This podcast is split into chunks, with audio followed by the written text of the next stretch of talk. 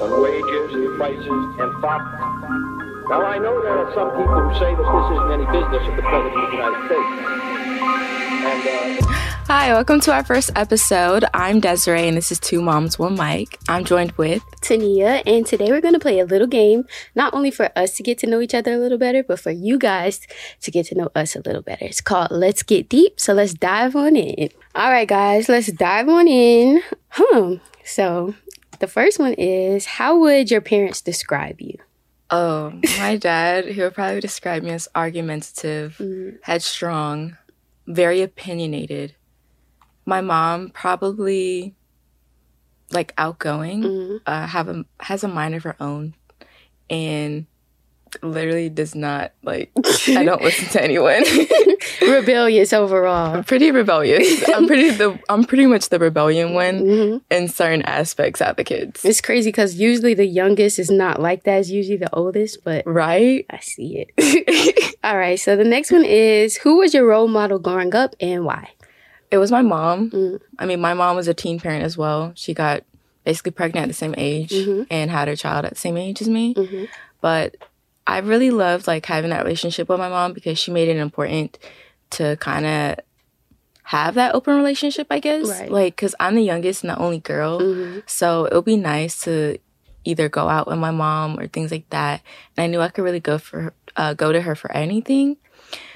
And then I also looked up to her in the aspect of wanting to be a teacher Mm, um, because I like kids as well. right. But I was just like, mm, that's not going. That's not going to happen. like, I don't know about y'all, but them kids, not it. Once you have your own, it's kind of different. You're like, okay, I love the other kids from a distance. Right? Child. okay. What so, about you? Um, I would say the person that I looked up to the most growing up would have to be my oldest sister. She's kind of rebellious and, you know, headstrong. And I really admire that because me as a kid, I was a little more shy and reserved and kind of scared to speak up. But like, she kind of opened that door for me and she made me feel a lot more comfortable, you know, speaking up for myself and Mhm. advocating for myself. And also, she's just amazing all around. Sister, if you're watching this, I love you. Alrighty, so this one is a pretty deep question. Okay, what's it's a very question? long question. um, it says, if you were to die today with no chance to communicate with anyone, what would you what would you most regret not having told someone, and why haven't you told them yet? Ooh, I really don't have any regrets. Like, if I were to die today, I feel like the only thing I would really regret is not being able to communicate to my daughter. Mm. Like, Oh yeah, that's felt really the only thing. Because Yes. other than that, like, I'm pretty much, I'm pretty honest. Like, I just tell how it is if I need to say it. Mhm. But that's pretty much the only thing I would really regret not being able to communicate with my daughter that I left and that she's gonna grow up without a mom. Yeah. Yeah. Ooh. I know. Yeah, Hit that's kind of the same thing the for me. I was like, I, I would regret not being able to, you know, not even have my first real conversation with my child and Right. you know what I'm saying, be able to express like I love you and like you mean this to me and blah blah blah blah or even get to teach them stuff that they need in life. Like that would be my biggest regret as of now. Right. Yeah, as of now, that would be. I feel like I would be regret. so mad if like I died and Well, you're gonna about be it. dead, so. But like if I don't know what happens after death. So Right. like if you're aware after death, like your Mhm. spirit, I feel like Mm. I'd be so pissed. I'm like, why do I have to die? Like now I gotta miss out on the, all the exciting things. And even even even the lows, like I Mm. wanna experience because I wanna experience like my whole child, like right, the the childhood that I didn't really have. being able to give that to him and watch him grow up. Yeah. and- yeah, that's something I really. That's something I would really regret and Right. feel strongly about. Okay, so this one says, "How would your ten year old self react to who you are today?" My my ten year old self would probably be like, girl, you got a child? Like Right. like what but at the same time i feel like she would be happy because now i'm still being creative Mhm. like i feel like compared from last year my 10 year old self would really be disappointed on where i was right. but now i'm doing the things that i actually enjoy i'm having fun i'm still have my creative side and i'm Mhm. indulging in that so i think she'll be really proud My 10 year old self, I think she'd be definitely surprised.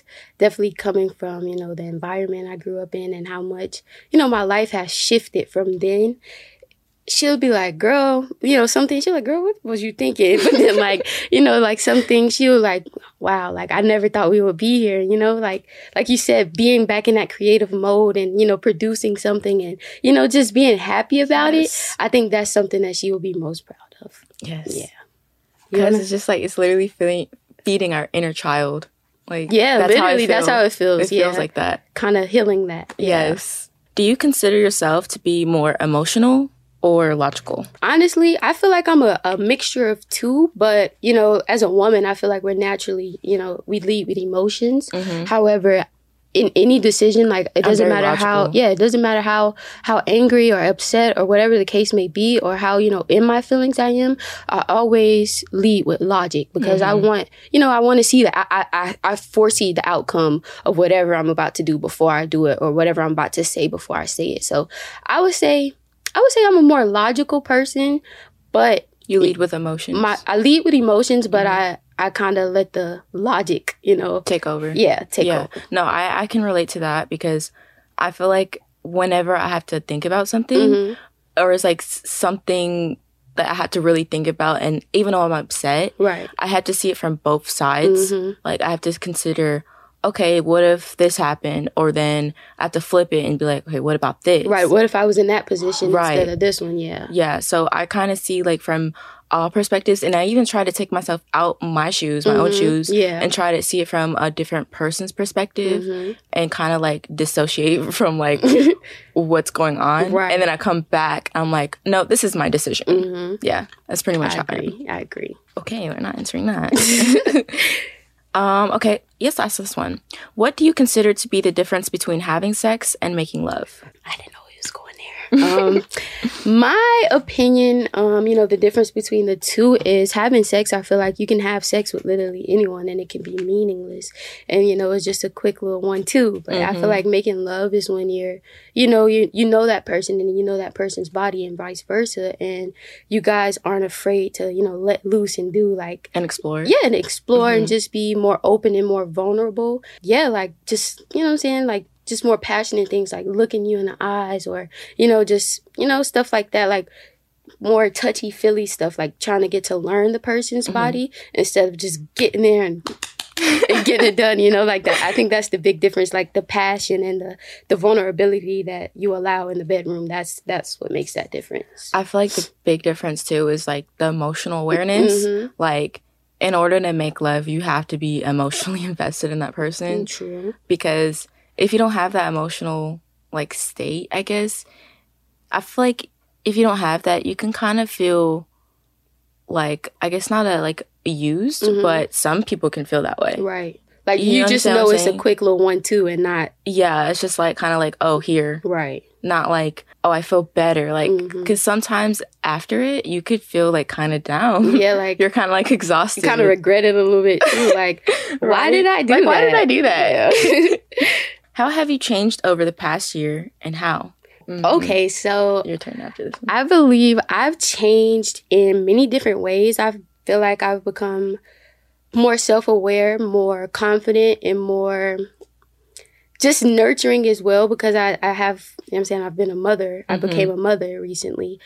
And I just feel like I just learned to advocate for myself a lot, a lot better. Internally, I learned to, you know, stop trying to resonate with every negative thought and you know just trying to just overall become a better person. Like that's what i've been working towards not only for me but of course i'm a mother now. I have somebody watching me. Right. so i have to be a lot more conscious of the you know my actions and the things that i say and also my thoughts because you know when you, once you think certain things it starts to make your reality around you and starts you to don't want snowball. Yeah and you don't want your kid to you know end up in that situation. that negative stagnant energy so Yeah. No. I can completely relate. I feel like this year was really just I'm putting myself 1st for Mhm. once. yeah I feel like from the previous years, I was really overgiving to things that did not serve me now Mhm. I agree. and haven't really served me for a while. So it's kind of just like breaking off those hard situations, hmm but knowing that the outcome can be so much better.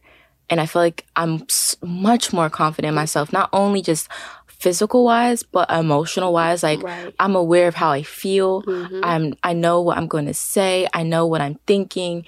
and it makes me excited to do things now. Yeah. Like just being in a positive energy, guys, like it makes you excited to want to do things, to want to go out, to want to have fun.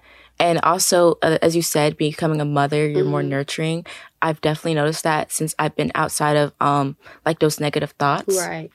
Because automatically, once you enter that like positive energy, you just like you just giving love out, And and, you don't really expect anything. in my opinion, it's so much easier to be, you know, positive and whatnot once you're so self aware and like you know, like like you can kind of snap out of it. Definitely. way, so. And processing your emotions Mm. whenever like you feel upset or something, I literally process, okay, why am I feeling this way? Mm-hmm.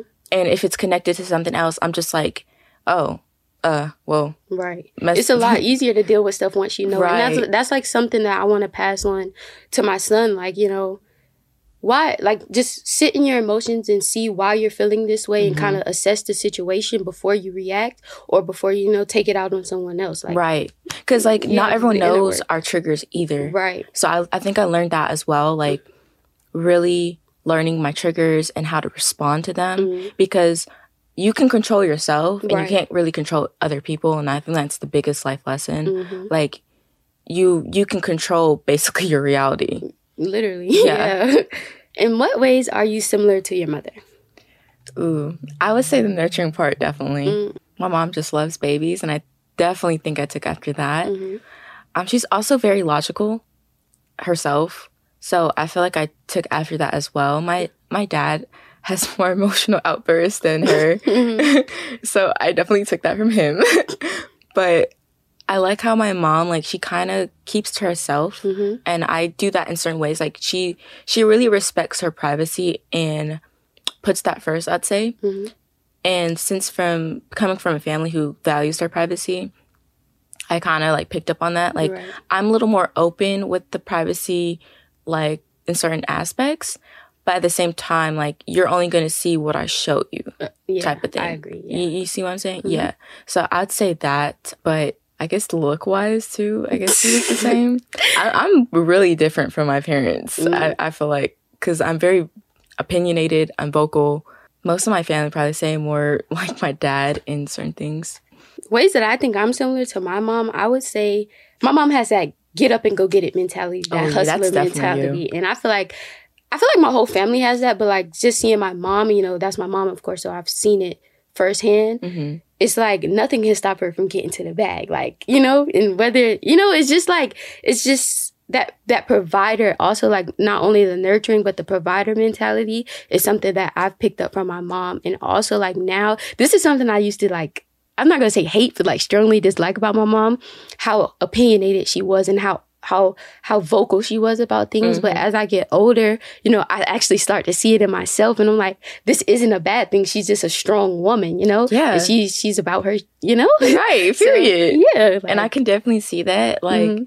because I mean, we knew each other or of each other from high school, but we didn't really talk until like last year. right But I can, I feel like I can even see a difference from just seeing you in high school. I guess. Yeah, because I, I was just quiet until Yeah, myself. quiet. But that's how I am, like in real life. Like I'm just quiet until myself until I get comfortable with Mm-hmm. the people. You know. That's all for the episode today. I hope you enjoyed getting to know us a little deeper, hmm and I definitely enjoyed uh, these questions as well. Yeah, I they're think- pretty interesting. Yeah, these are actually good questions. I wasn't Right. expecting that. right. But, yeah, guys. I hope you guys enjoyed this episode. There will be more on the way, guys. Just be on the lookout. Um, this is two moms, one mic, and Check. mic drop. Back next week. All right. Bye. Bye.